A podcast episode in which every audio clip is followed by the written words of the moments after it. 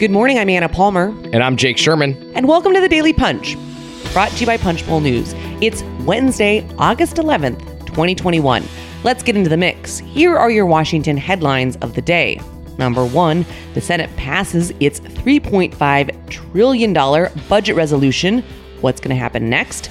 Number two, Republican outside groups are already targeting House Democrats on these big ticket items. And number three, the inside game. Will mods take a stand in the House? All right, Jake. This is a early morning vote. It's typical for us to be up here, but the Senate has been actually uh, voting and pa- finally passing that 3.5 trillion dollar budget resolution, which really kicks off this next phase of legislating. That's right. So we um, it's it is as we record this about five fifteen in the morning, and um, uh, about four o'clock or just before four o'clock in the morning, the Senate cleared the three point five trillion dollar budget.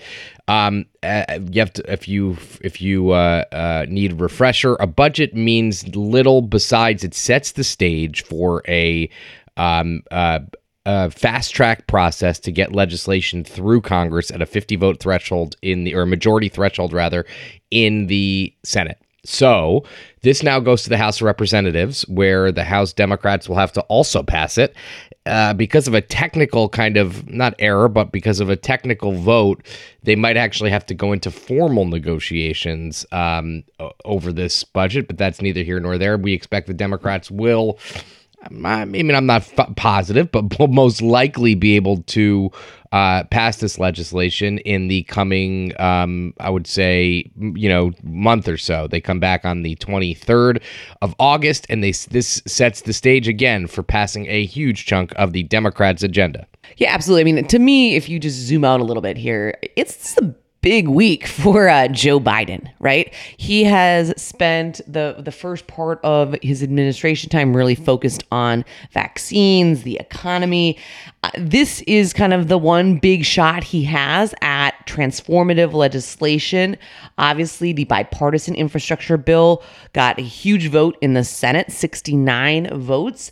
Uh, you know, both Republicans and Democrats. A lot of Republicans that I was pretty skeptical ended up you know, getting on board for that. And this is that next step. This is going to be obviously very uh, a tough road because while that was bipartisan, we move into a very partisan situation where, you know, this vote in the Senate passed 50 to 49. So they were able to get Senator Joe Manchin and Kyrsten Sinema to go along with it in terms of this this kind of procedural motion. But now really the rubber hits the road for can Joe Biden convince both moderates and progressives that they can they need to and they should pass this. It's going to be really difficult. Yeah, so they have to put together a package, as you said, sometime in this fall, and this is basically, as we've explained it before, this is the um, the framework of the house. Then you start have to filling in, you know, the furniture and the walls and all that stuff. This just allows you to to build the house. This is the permit. Let's call it the. I like this. This is housing metaphor for the infrastructure. Yeah, We're going to take yeah. this for several weeks on. Get ready, folks. This is the per- this is the permit, but you know it passed quicker than you can get a permit in the, in uh, the District of Columbia to do construction. Um, so so listen, that's the that's the um, the general that's the general gist of where we stand on Biden's agenda. Um, and uh, uh, but you know, listen, this is the latest victory for Joe Biden. No, no uh, question about it. This is if you told me at the beginning of this this session after the Democrats took the 50-50 majority in the in the House in the Senate rather that they would pass a 3.5 trillion dollar budget I would have said you're crazy. So um, uh, you know, maybe we're not giving Schumer enough credit here because he was able to move this in a very swift and very um, uh, smooth, in a sense, manner. All right, let's move on to the number two story of the morning. We have a scoop that the American Action Network is getting into the ad game targeting House Democrats. Probably unsurprisingly that they're they've got a, a big target on their back, continu- considering uh, this massive numbers we're talking about. What's happening there? Yeah, so this is the next turn of the screw, right? So Democrats passed their agenda, uh, passed their their budget.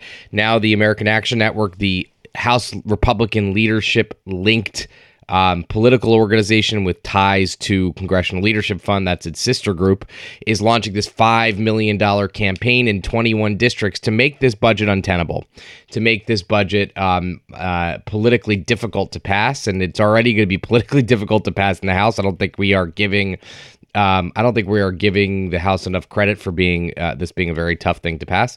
So um, this, so the, uh, unsurprising, yes, but important also because this is going to be outside pressure as Pelosi tries to tries to wrangle her three seat majority. Um, uh, on the floor to pass this later this month. And um, we have some more news this morning, also some more analysis this morning on this topic. Do you have anything to weigh in on this ad campaign, Anna? yeah, I just think I, you know, I, the one thing I will say is you look at the numbers here, right? We're reporting the notable spends $500,000 on cable in Representative Tom Malinowski's New Jersey district, 400000 against Representative Chris Pappas in New Hampshire, another 400 targeting Representative Jared Golden, uh, the moderate in Maine, 300,000 against Sharice Davids in Kansas. This isn't like I'm putting $10,000 up on YouTube as kind of, you know, a scare tactic or to just get a headline. I mean, this is some real money. That is the one thing that I think is notable when you look at what's going to happen. And the real question I have is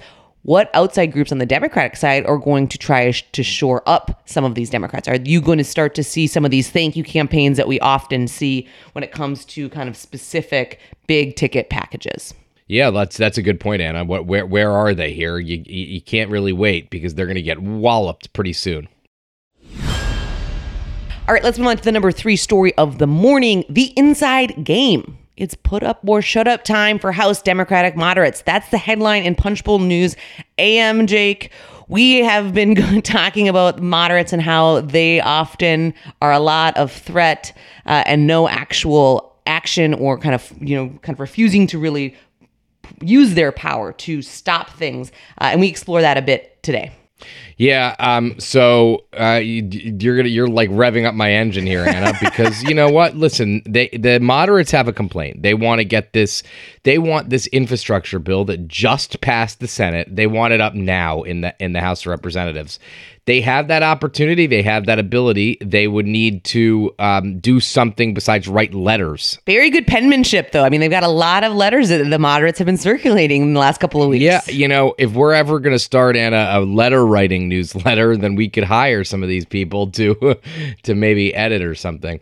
Um, so listen, I, here's here's what I think. I think that so Pelosi's going to try to bring up this budget on uh, the week of September 20 uh, of August 23rd. If the Democratic moderates want the budget want the infrastructure bill to be considered immediately, then they can't let the budget on the floor. That's the only thing Nancy Pelosi is going to understand and going to respect is power and the ability for uh, uh, her agenda to be stopped in her tracks. Otherwise, these moderates are just wasting their time and wasting paper. I mean, listen, don't they care about the environment? They're writing so many letters that. Uh, no, I'm kidding. So no, I mean that's a that's that that is something I, I, would say this is being considered. This is being talked about in Democratic circles, but they need to, at some point soon, they're going to need to flex their muscle. This is the opportunity to do it. It's the only opportunity to do it. And if they um, if they don't do it, then I we can't really consider them serious about wanting their agenda up um, uh, and wanting to flex any power over Pelosi. They've been completely unable and unwilling to flex their muscles and to get um, and to get uh, uh, their agenda through and to get their preferences heard. And let's see if they're able to do it or if they're willing to do it this time around. They are able. Are they willing to? Yeah, I mean, a lot of that is about the fortitude, right? Do you really want to take that, not only a public stand, which they clearly are comfortable talking about where they stand, but are they willing to grind things to a halt? Are they willing to grind Joe Biden's agenda to a halt? I mean, I think that that takes a lot of stomach because you're pissing off a lot of people potentially who want to get this done. You have seen the squad, you know, basically in this iteration do that a pretty similar thing, right? They nearly brought down a Capitol security spending bill uh, earlier this year over concerns about police funding. Uh, this is to me a real going to be uh, the a test of wills between the progressives, which have said they need to do this in a one-two punch kind of narrative. To they're not going to pass bipartisan infrastructure without uh, reconciliation, and now you have the moderates kind of staking out their position. Are they willing to actually, you know, grind this to a halt, go up against Pelosi, which who clearly wants to move this budget resolution because you know she's looking at the numbers. The the numbers basically show she's going to have to appease not only you know the moderates but also a large progressive wing uh, of her party who are now frankly i think even more emboldened in the post uh, eviction moratorium win that they've had more recently where you know they basically kind of were able to push and pressure along with pelosi joe biden's administration to do something on that instead of just going home and, and saying oh well you know we, we couldn't do anything about it Yep, that's right. Um, th- but you know what? If I'm a moderate, I'm looking at the major at the margin that Pelosi has, and I'm saying it's time. It's time to do something here. Time to flex our muscle. Well, something we are certainly going to be watching in the coming days and weeks. Thanks so much for listening. Leave us a rating and review. You can also subscribe to Punchbowl News at punchbowl.news. Have a great day and stay safe.